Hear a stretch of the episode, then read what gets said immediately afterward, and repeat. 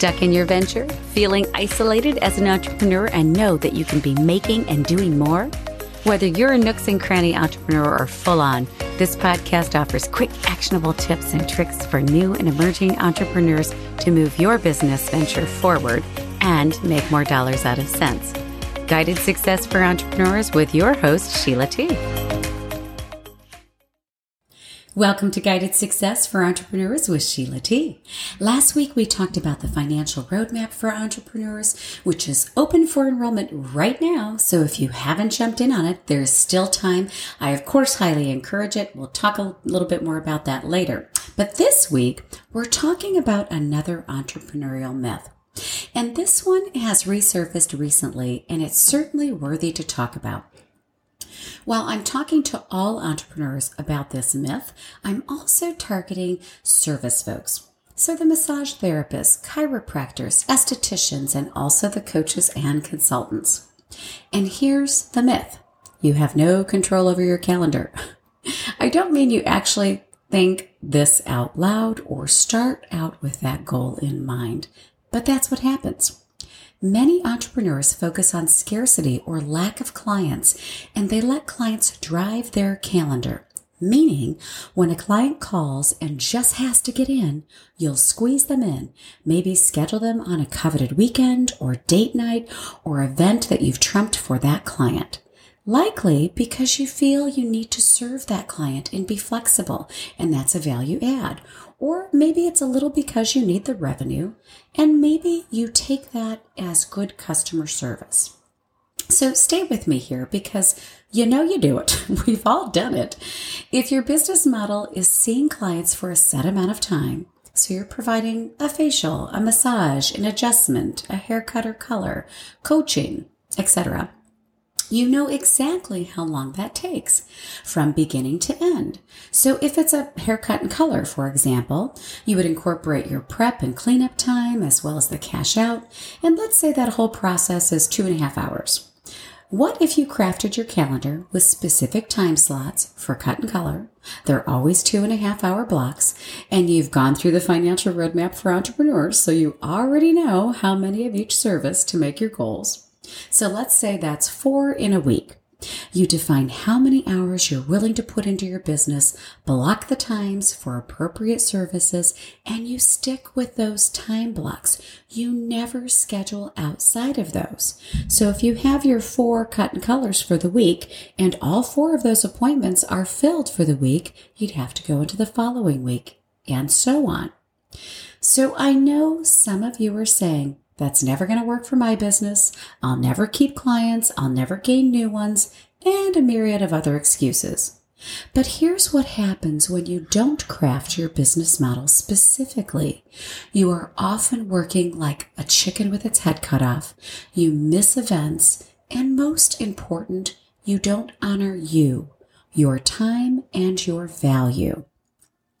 You know, there's the quote about, um, from Henry David Thoreau where he says, It's not enough to be busy. So are the ants. The question is, what are we busy about?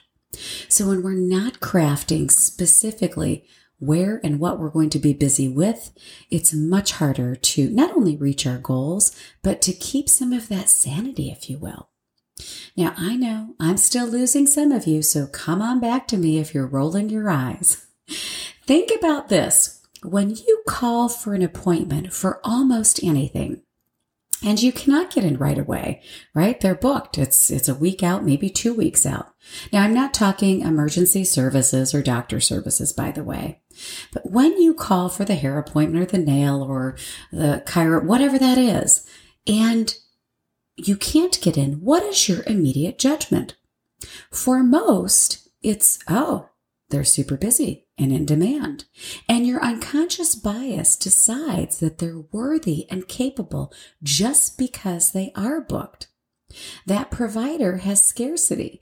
And from the other side, when you create scarcity to your client base, as opposed to being scarce about clients or the perception of scarcity to your clients, your value goes up. Perception is reality, and when you are serving clients and booked, you create more demand somewhat automatically. And as you gain reputation in your field, people will want to come to you and they will book several weeks out just to get on your calendar.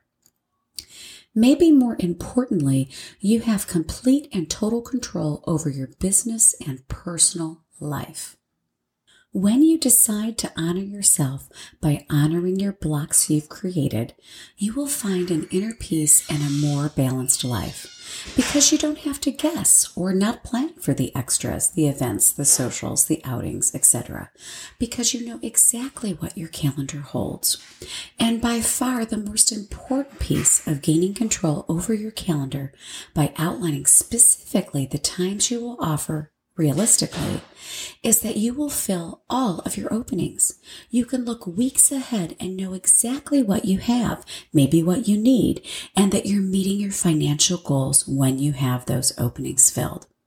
Now, you have to do the work to figure out what that is. And I encourage you to jump into the financial roadmap for entrepreneurs for this and more. But I will tell you that this is one of the biggest hurdles for entrepreneurs because of all the feelings and misnomers that come up, right? It's scary to hold your ground. Only give true openings to clients on your time frame and not theirs. It will take practice to only take clients for those openings you've designed and never book outside of them. And I promise you will experience inner business peace like never before, and you will meet your financial goals if you've done the work to determine the mix, if you will. I think it's someone else's quote that said, Time flies, and the good news is you're the pilot. So take a look at how you are truly managing your clients and your calendar. And if you are a bit willy nilly on scheduling, Practice sticking to a stringent schedule for just a few weeks and see if you start to feel a bit of relief. I'll leave you this week to remind you to jump into that financial roadmap for entrepreneurs while you'll learn how to craft your calendar around your services and products and gain profitability and so much more. Thank you for joining me, and I can't wait for next week where we'll be talking with Cynthia Fick of Financial Life Planners to talk about what you need to be doing with all the money you're making in your business. I'm Sheila T, and until next time, wishing you a fabulous week.